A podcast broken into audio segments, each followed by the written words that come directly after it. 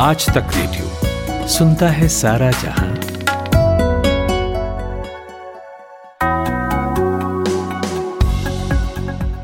Good morning. 12 नवंबर तारीख है, आज दिन गुरुवार। आज तक रेडियो पर आप सुन रहे हैं मॉर्निंग न्यूज पॉडकास्ट आज का दिन। मेरा नाम नितिन ठाकुर। अगले आधे घंटे यहाँ चलेगा खबरों का सिलसिला, तो अपने कान हमारे हवाले कर दीजिए और जो कर रहे हैं वो करते रहिए। लेटिए, बैठिए, टहलिए, चाहे जो कीजिए, बस कान यहाँ लगाए रखिए। जल्दी से बताता हूँ कि किन बड़ी खबरों पर आज के पॉडकास्ट में हम बात करेंगे। बिहार विजय के बाद कल पीएम मोदी का भाषण हुआ। पार्टी मुख्यालय में जो कुछ उन्होंने कहा उसे डिकोड करेंगे, क्योंकि वो सिर्फ बिहार पर नहीं बोल रहे थे, बल्कि उनकी बातों में कई संकेत थे। फिर बिहार में बनने जा रही नई सरकार पर बात करेंगे। कुछ सुगबुगाहटें हैं, उन्हें आप तक पहुंचाएंगे। इसके बाद एक आर्थिक पैकेज की भी बात होगी, जो सरकार ने इकोनॉमी में तेजी लाने के नाम पर जारी किया है। 2 लाख करोड़ रुपए के इस पैकेज से क्या होगा, हमारे एक्सपर्ट से समझेंगे। आखिर में बात मैकबुक की। अगर आप एप्पल का लैपटॉप चलाते हैं या खरीदना चाहते हैं तो जरूर सुनिएगा। लेकिन फिलहाल प्रतीक वाघ हमारे कनेक्ट हो गए हैं, उनसे top news of the morning सुनते हैं।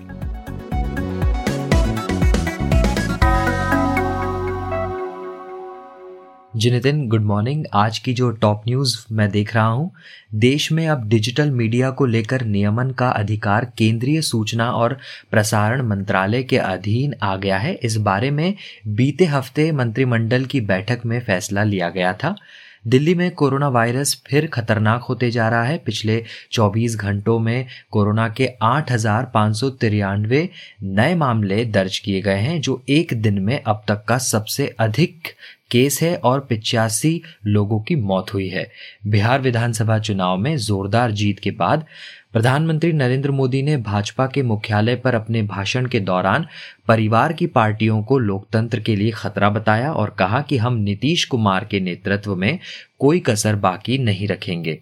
राजस्थान में चल रहा गुर्जर आंदोलन खत्म हो गया है। मुख्यमंत्री अशोक गहलोत और कर्नल किरोड़ी सिंह बैंसला के बीच आरक्षण आंदोलन की मांग को लेकर सहमति बन गई है। बैठक जयपुर स्थित मुख्यमंत्री निवास पर हुई।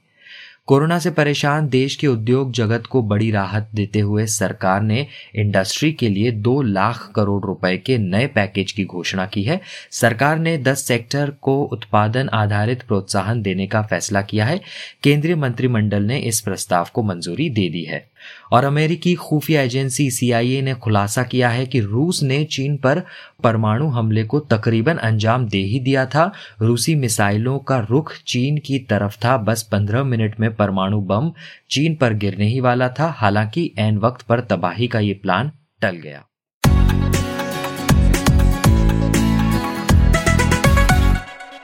इक्कीसवीं सदी का भारत एक नए मिजाज का भारत है।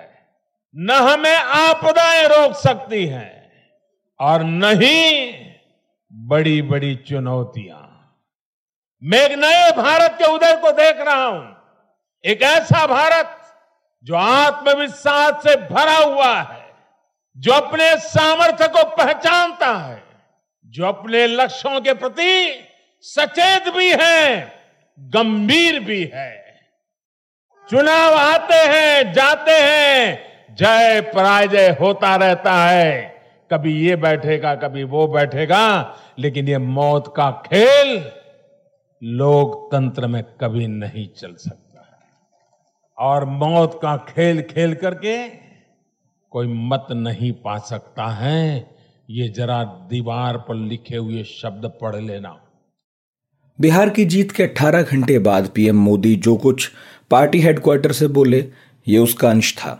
करीब 40 मिनट के अपने भाषण में मोदी ने बिहार पर बात की और बंगाल की सियासत पर भी टीकाएं की। पीएम ने बंगाल में होने वाली राजनीतिक हत्याओं का भी जिक्र किया, जो आपने सुना भी।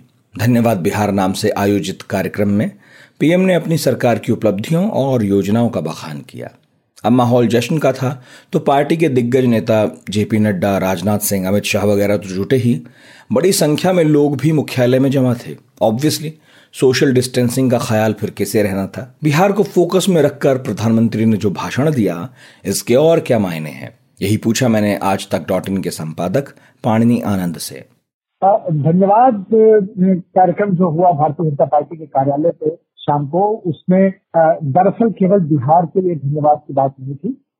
बिहार एक प्रमुख कारण जरूर था, लेकिन जितने भी राज्यों में उपचुनाव हुए हैं, दक्षिण से लेकर के तेलंगाना से लेकर के, और फिर आप देखें तो उत्तर प्रदेश भी है, उसमें मध्य प्रदेश भी है, ये सारे चुनाव बहुत महत्वपूर्ण थे उपचुनाव के, और उसमें एक राष्ट्रीय संदेश प्रधानमंत्री की तरफ से बहुत महत्वपूर्ण बिंदु है, जिसको प्रधानमंत्री बार बार लेके आते हैं कि अपनी योजनाओं की जन स्वीकृति, लोगों ने उसे स्वीकारा है, उनके पॉलिसीज को, उनके प्लानिंग को, उनके कानूनों को, इसका एक तरह से वो जन स्वीकृति अपनी पॉलिसीज के ऊपर, उसके तौर पे वो हमेशा ये कहते रहे। तो जब भी नोटबंदी हुई या जीएसटी हुआ और उसके बाद जो चुनाव हुए और उनमें जब सफलता मिली, तो आपने देखा होगा कि प्रधानमंत्री ने कहा कि ये नोटबंदी के ऊपर लोगों की मोहर है या ये जीएसटी पे लोगों की मोहर है।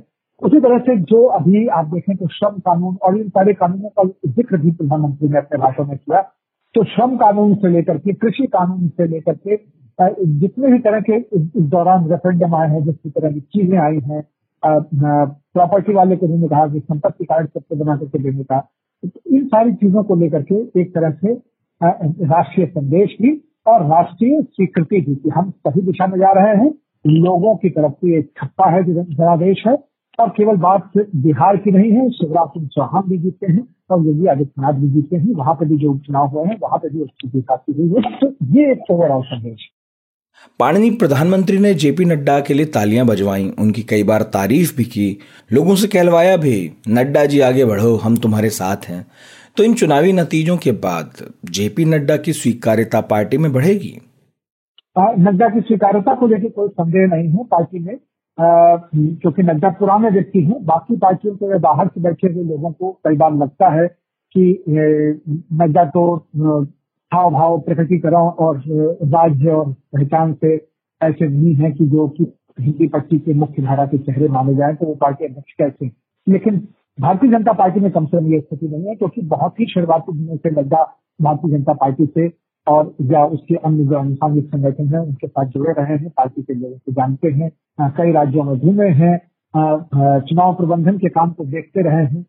ये एक बड़ी सफलता उनके लिए है। और अभी पार्टी अध्यक्ष के रूप में वो बार बार बंगाल जाते रहे हैं और आगे भी जाएंगे। जब पार्टी अध्यक्ष नहीं थे तब भी वो बार बार उनका बंगाल वगैरह का दौरा रहता था। तो नड्डा की स्थापना कई कारणों से स्थापना है। नड्डा की स्थापना एक तरह से पार्टी के लोकतंत्र को बेहतर बताने की कोशिश है।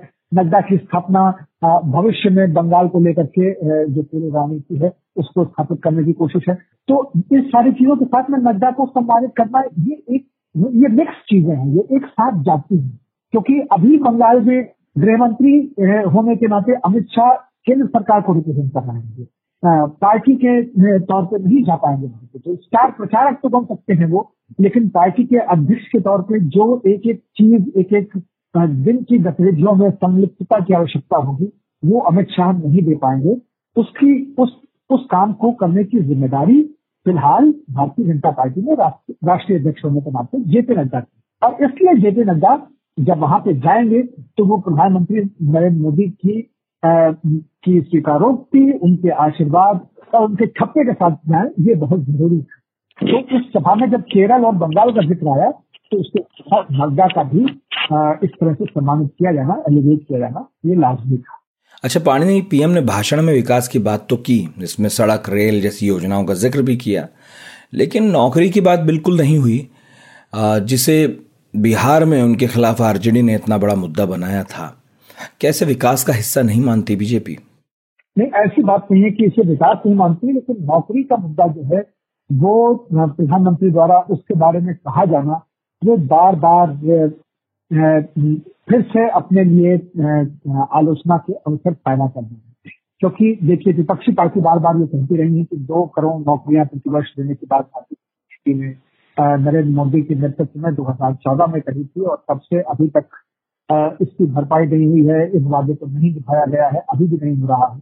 प्रधानमंत्री के भाषणों को अगर आप देखें तो पिछले 3 वर्षों में, 4 वर्षों में वो नौकरी के वादे से पूरे के पूरे डिस्कोर्स को, पूरे के पूरे संवाद को अवसरों पर शिफ्ट करते रहे। और उसमें छोटे छोटे वेंचर्स लेके मतलब मेक इन इंडिया से लेकर के स्टार्टअप इंडिया और इस तरह की तमाम सारी योजनाएं हैं जिनकी बार बार बात होती रही। और आप अगर आज के भाषण को देखें तो नौकरी के सवाल पर प्रधानमंत्री सीधे कुछ नहीं बोले, लेकिन उन्होंने वोकल फॉर लोकल की बात को बहुत मजबूती से कहा और नौजवानों का आह्वान किया। तो उसमें केवल पार्टी से जोड़ने की बात नहीं है, वोकल फॉर लोकल का नारा जो हम लोग समझते हैं और लार्जर अंडरस्टैंडिंग जो उसको लेकर के हैं यही है कि स्थानीय स्तर की चीजें ज्यादा बने और उनकी खपत हो, उनको तवज्जो दी जाए, उनके लिए अवसर पैदा किए जाए, उनके लिए इंफ्रास्ट्रक्चर उपलब्ध कराया जाए। तो इस तरह की तो प्रधानमंत्री एक तरफ नौकरियों के सवाल पे विपक्ष को मौका भी देना चाहते हैं, अपनी सरकार का बचाव भी करना चाहते हैं और अपनी जो उन्होंने जिस तरह से इस पूरे डिस्कोर्स को चेंज किया है उसमें जो वैकल्पिक बात है जो कि अवसर की बात है और जो भारतीय जनता पार्टी बार बार कहती है कि वो अवसर को ज्यादा बड़ी चीज मानते हैं नौकरियों से। बिहार में भी जब 10 लाख नौकरियों की बात तेजस्वी ने कही तो उन्होंने 19 लाख अवसरों की बात कही थी। तो वो वोकल फॉर लोकल जो है वो अवसरों की बात को ही स्थापित करता है। ये थे आज तक .in के एडिटर पाणिनी आनंद।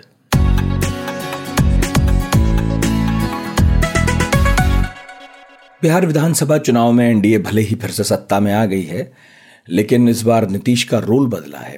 अब वो गठबंधन में छोटे भाई हैं। 2 दशक में पहली बार नीतीश कुमार की सीटें बीजेपी से कम आई हैं। ऐसे में नीतीश के सर पर भले ही मुख्यमंत्री का ताज जो है वो सज रहा है, लेकिन कहा यह जा रहा है कि मंत्रिमंडल में नीतीश को थोड़ा दबकर रहना पड़ेगा। ज्यादा सीट वाली भाजपा का वर्चस्व रहेगा। तो कैसा रह सकता है बिहार में मंत्रिमंडल का फॉर्मूला, इस पर बात करने के लिए हमारे साथ जुड़े हैं आज तक .in के हमारे साथी पत्रकार और बिहार की सियासत को बेहतर तरीके से समझने वाले कबूल अहमद। देखिए, बिहार चुनाव में खासतौर से जो इस बार नतीजे आए हैं, एनडीए को भले ही पूर्ण बहुमत मिल गया हो, लेकिन जेडीयू जिस तरह से एनडीए के अंदर दूसरी पार्टी बन गई है, अभी तक इतिहास में पिछले 3 दशक में नंबर 1 की भूमिका में रहती थी। ये पहली बार है जिसको बीजेपी से कम सीटें मिली है। इस तरह से बीजेपी पहले भी उनको नीतीश कुमार को सीएम बनाने की बात कह चुकी है, तो उस वादे पे अभी भी कायम है। तो ऐसे में मंत्रिमंडलों के जो बंटवारा है उससे निश्चित तौर पर समझौता करना ही पड़ेगा। और एक फार्मूला एनडीए के अंदर रहा है कि अभी तक अगर आप देखेंगे 2005 से लेके अभी तक, तो जिसमें जितनी संख्या होती है उसी हिसाब से मंत्रिमंडल में उसको हिस्सेदारी मिलती है। तो अगर बिहार के 243 सीटों के हिसाब देखेंगे 15% के हिसाब से, तो टोटल 36 मंत्री बन सकते हैं विधानसभा अध्यक्ष को छोड़ के, इंक्लूडिंग मुख्यमंत्री। ऐसी स्थिति में बंटवारा होना है और इस बार एनडीए में 4 पार्टनर होने हैं, बीजेपी, जेडीयू और वीआईपी और हम पार्टी में। और जो आंकड़े आए हैं वो एकदम बहुमत से महज जो है 3 सीटें ज्यादा है। ऐसी स्थिति में उन दोनों पार्टियों को साथ के रखने की जरूरत है, तो उन्हें भी मंत्रिमंडल में जगह देनी हो। ऐसी स्थिति में बीजेपी जो सबसे ज्यादा पार्टी है, निश्चित तौर पे आप देखेंगे 2015 जो 17 का फार्मूला है जब बीजेपी और जेडीयू मिलकर सरकार बनाई है, ऐसी स्थिति में जेडीयू के सबसे ज्यादा मंत्री थे क्योंकि जेडीयू सबसे बड़ी पार्टी थी तो उसके सबसे ज्यादा मंत्री थे। और इस बार बीजेपी सबसे बड़ी पार्टी है तो निश्चित तौर पे बीजेपी के सबसे ज्यादा मंत्री होंगे। और मांझी और वीआईपी को भी संतुष्ट करने के लिए उनको भी मंत्रिमंडल में जगह देनी ही होगी। तो इस स्थिति में निश्चित तौर पे जो सारे समझौते करने हैं वो जेडीयू को ही अपनी सीटों से करने होंगे। तो इस तरह से जेडीयू इस बार तक मंत्रियों से क्यापे से नीचे आ सकती है। कबूल, इस बार कई नेता वो भी जीते हैं जो पिछली कैबिनेट का भी हिस्सा थे, तो क्या लगता है जेडीयू बीजेपी के कुछ मंत्री रिपीट होंगे? कुछ नाम बता सकेंगे आप?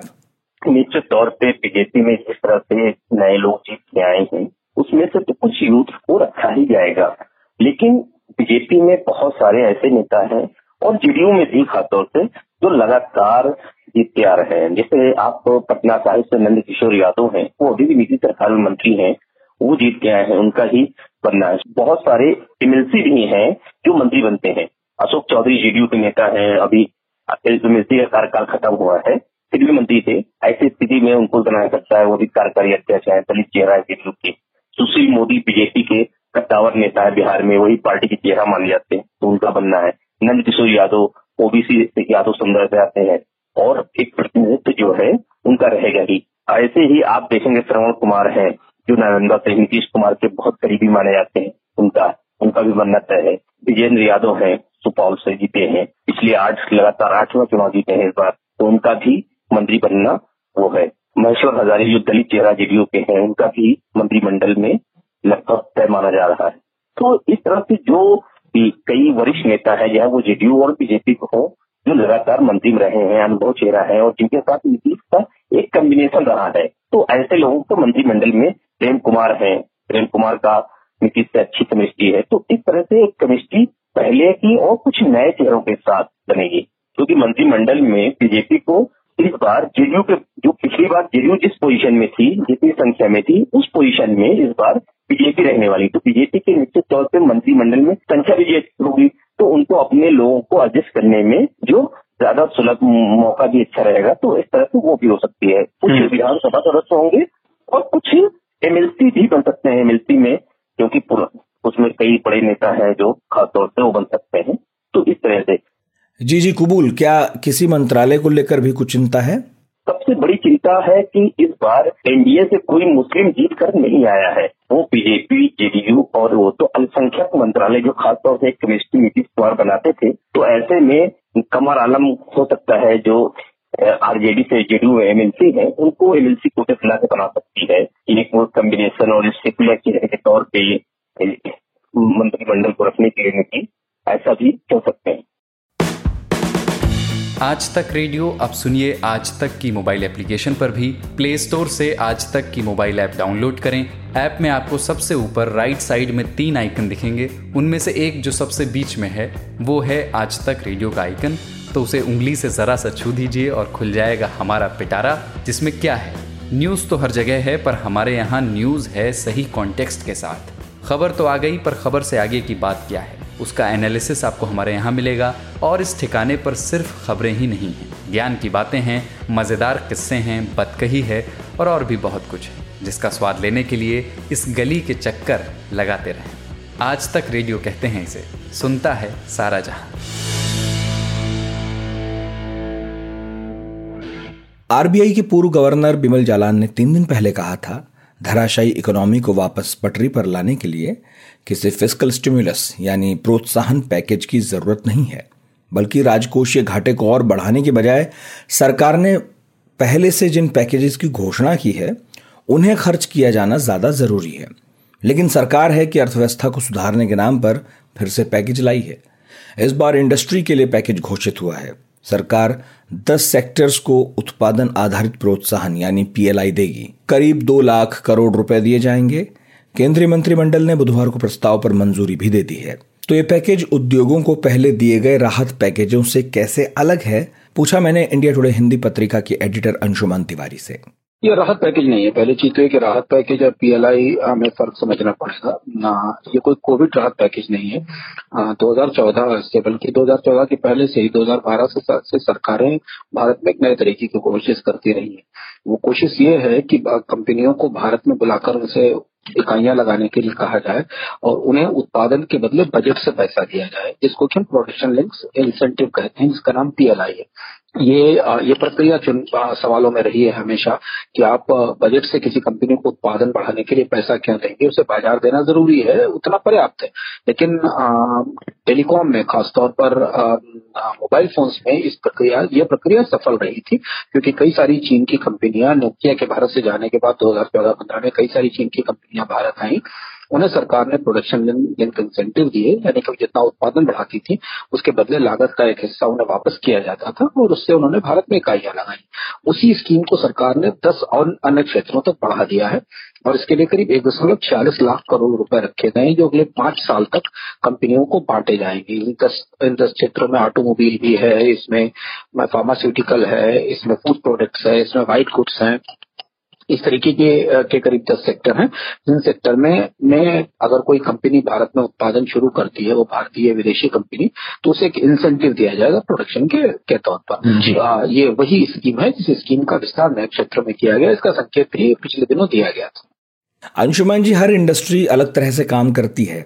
भले इस तरह के पैकेज से टेलीकॉम में बेहतर रिजल्ट मिले हैं, तो क्या हम उस आधार पर कह सकते हैं कि बाकी सेक्टर्स में भी इसका कोई फायदा होगा? देखिए, इसके साथ एक महत्वपूर्ण बात यह है जो हमें समझना जरूरी है, जो अभी तक हम इस तरीके की स्कीमों की सफलता या विफलता को महत्वपूर्ण ढंग से प्रभावित करता है, वो फैक्टर है कि बाजार में डिमांड है कि नहीं है। जब मोबाइल कंपनियों को, शॉमियों को या इस तरीके की कंपनियों को भारत में पैसे देकर, बजट से मदद देकर यूनिट लगाने के लिए प्रेरित किया गया था, उस समय भारतीय अर्थव्यवस्था विकास के दौर में थी, खपत बढ़ रही थी, लोगों के बीच में डिमांड ज्यादा थी और उसका फायदा इन कंपनियों को मिला और भारतीय मोबाइल बाजार में इन कंपनियों की सबसे बड़ी हिस्सेदारी हो गई। अब यदि कंपनियों को प्रोडक्शन के लिंक इंसेंटिव दे भी दिए जाए तो क्या भारतीय बाजार में उनके लिए इतनी मांग होगी? क्या उनका उत्पादन खरीदने वाले लोग या उनकी क्रय शक्ति, उनकी परचेजिंग पावर उपलब्ध होगी? ये पहला सवाल है। और इसलिए हमें देखना पड़ेगा कि जो 1.46 लाख करोड़ का पैकेज है, इसमें ये कंपनियां तात्कालिक तौर पर भारत में निवेश करना चाहेंगी, क्योंकि एक छोटा सा इंसेंटिव, इसके अलावा भी बहुत सारी लागत है। उनको फैक्ट्री लगाना है, लोगों को एम्प्लॉय करना है, कच्चा माल खरीदना है, उसकी कॉस्ट है, वो सारी कॉस्ट के बाद उनका प्रोडक्ट मार्केट में डिमांड होगी कि नहीं होगी। और इसलिए विमल जालान ने बाकी लोग जो इस बात पर इस पर संदेह या सवाल जाहिर कर रहे हैं, वो इसलिए उठा रहे हैं क्योंकि पिछली इंसेंटिव के पैसे हैं जो रखे हैं सरकार के पास और सीमित क्षेत्रों में ही उसका इस्तेमाल हो पाया है।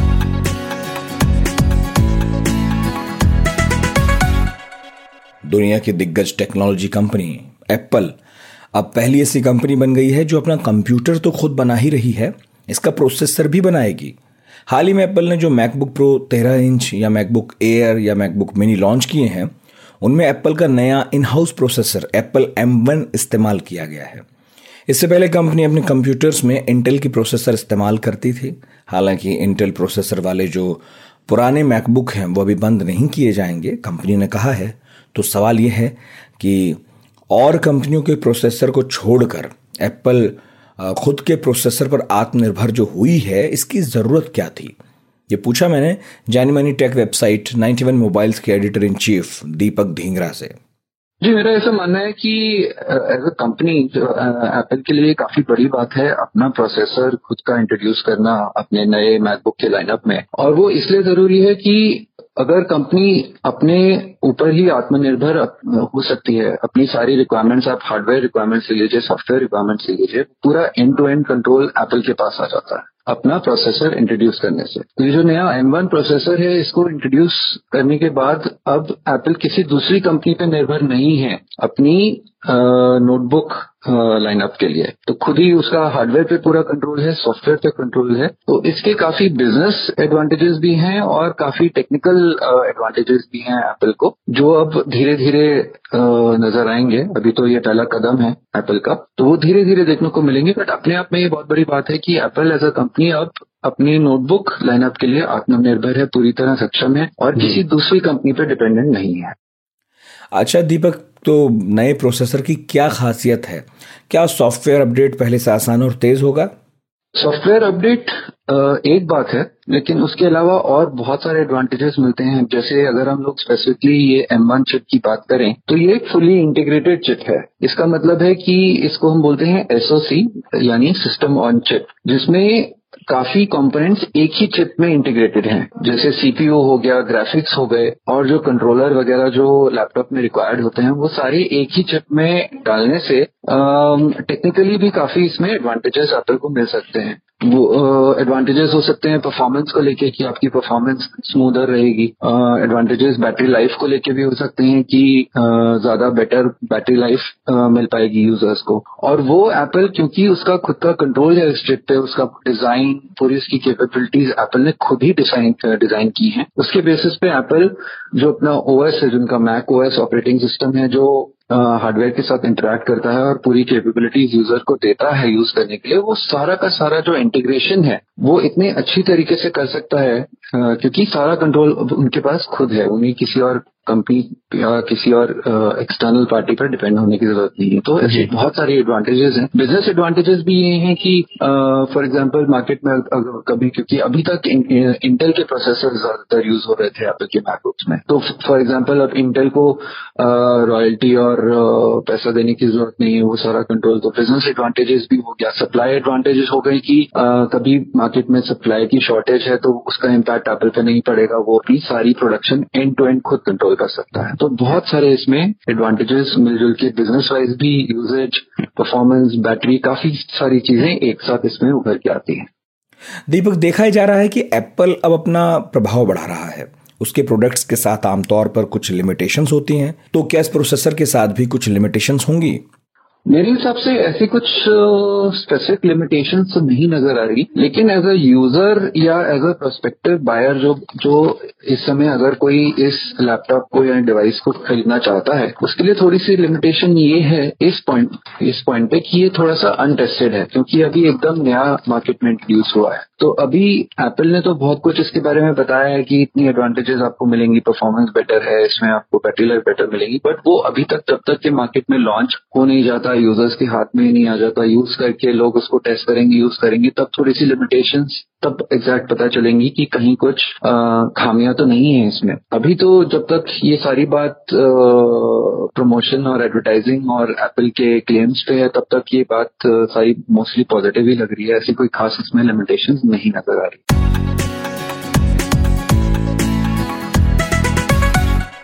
वक्त है आज के अखबार का। प्रतीक वाघ हमारे साथ हैं।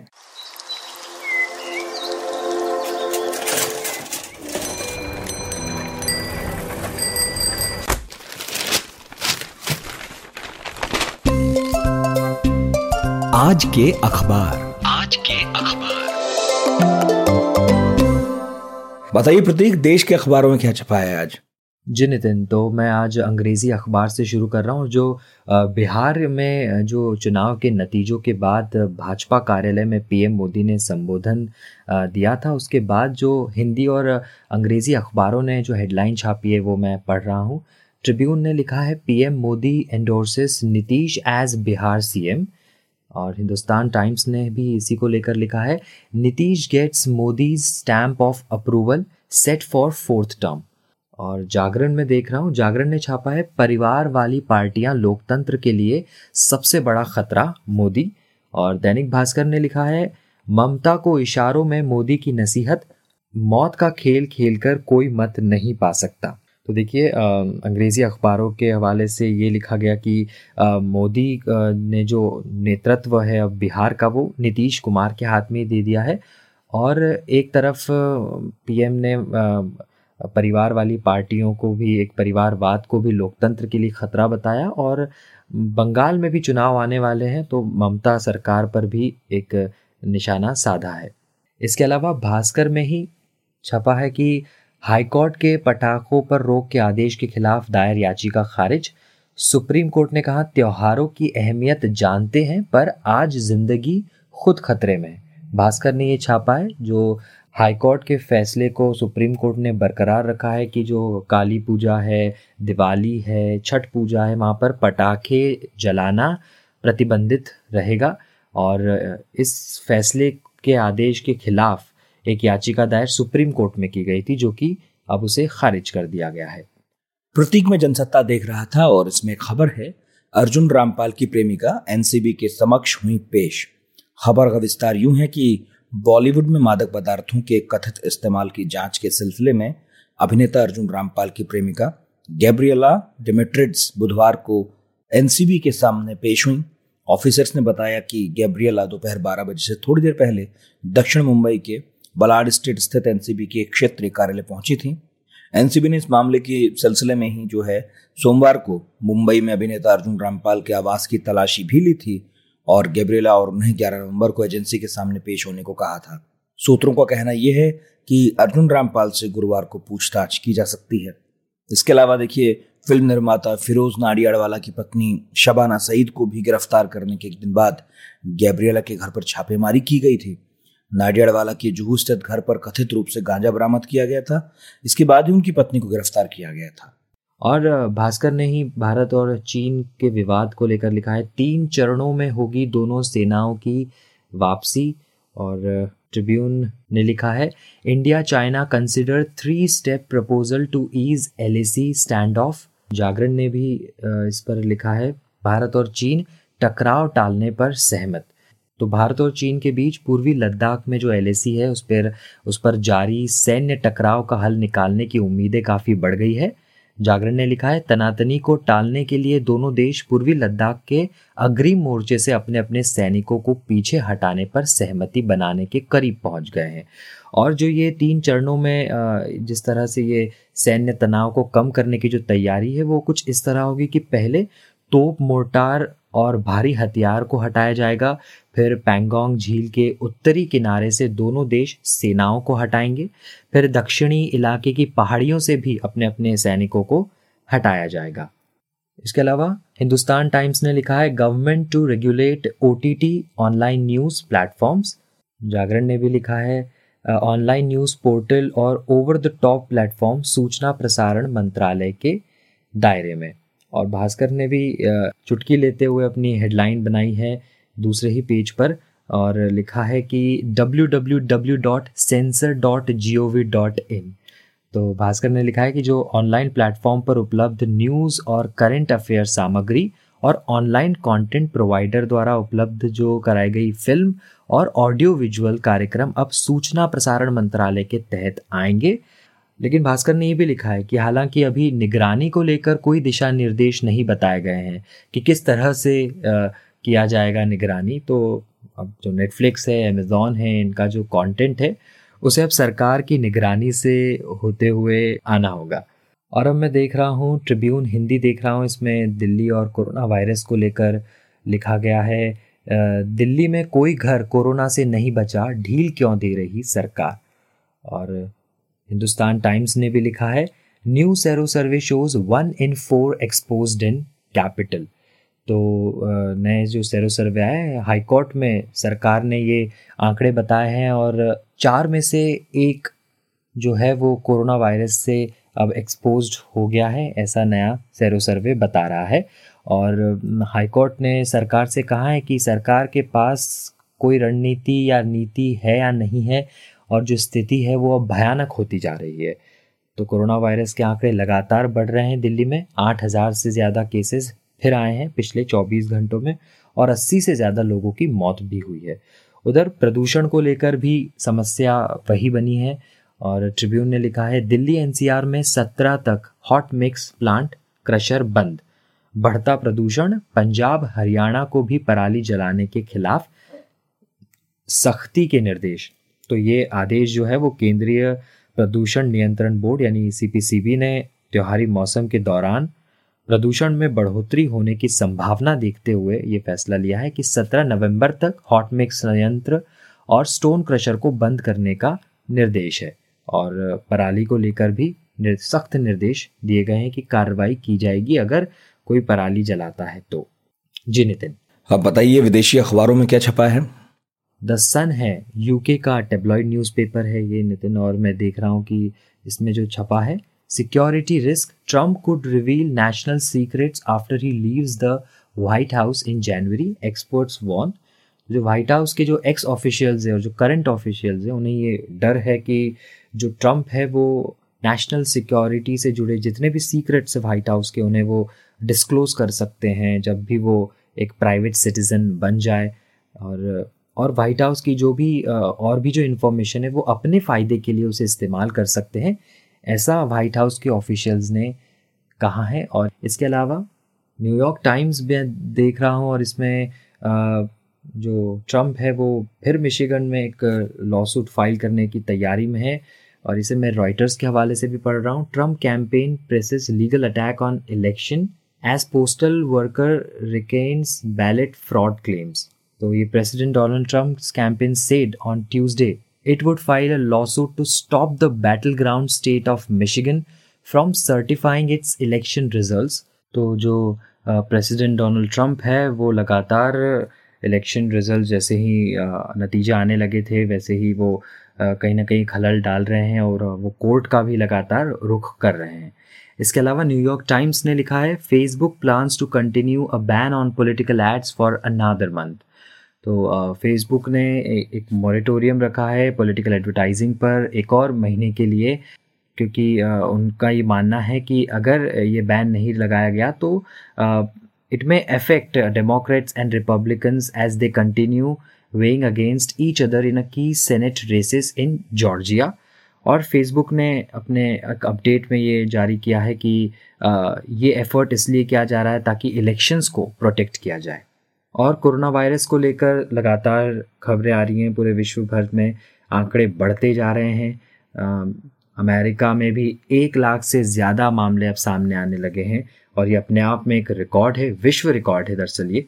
तो द गार्जियन के हवाले से मैं देख रहा हूँ, US records more than 1 million new Covid cases in past 10 days as infection surge. तो देखिए पिछले 10 दिन में 10 लाख केसेस लगभग आ चुके हैं। और टेक्सास जो है वहाँ पर भी अकेले टेक्सास में ही 10 लाख से ज़्यादा केसेस दर्ज हुए हैं।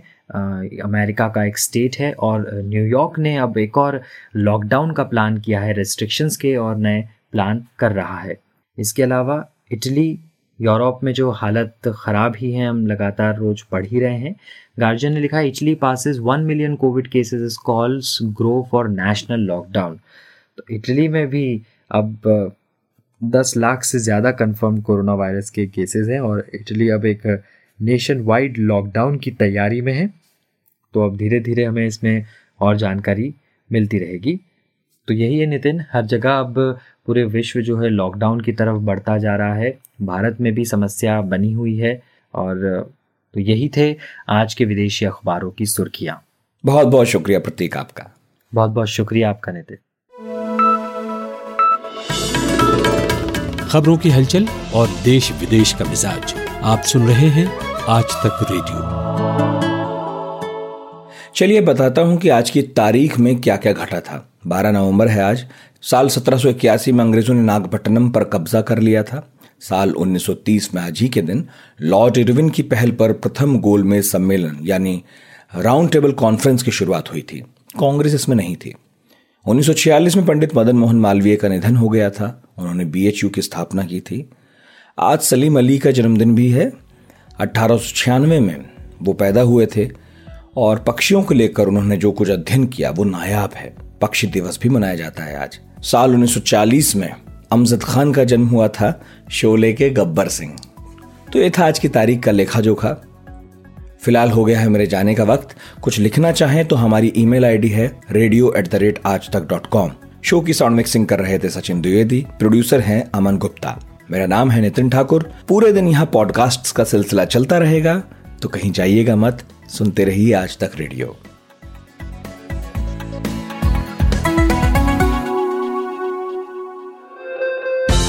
दिन भर की हलचल के बाद जब शाम ढल जाए तो चले आइए आज तक रेडियो पर। खबरों के सबसे अहम पड़ाव तक ले चलेंगे आपको। तसल्ली से बताएंगे कि दिन में हुआ क्या और जो हुआ उसका मतलब आपके लिए क्या था। फील्ड पर रहने वाले रिपोर्टरों की फौज है हमारे पास, एक्सपर्ट्स का जखीरा है। ये सब होते हैं इस डेली न्यूज़ एनालिसिस पॉडकास्ट में जिसका नाम है दिन भर, सोमवार से शुक्रवार, हर शाम आज तक रेडियो पर।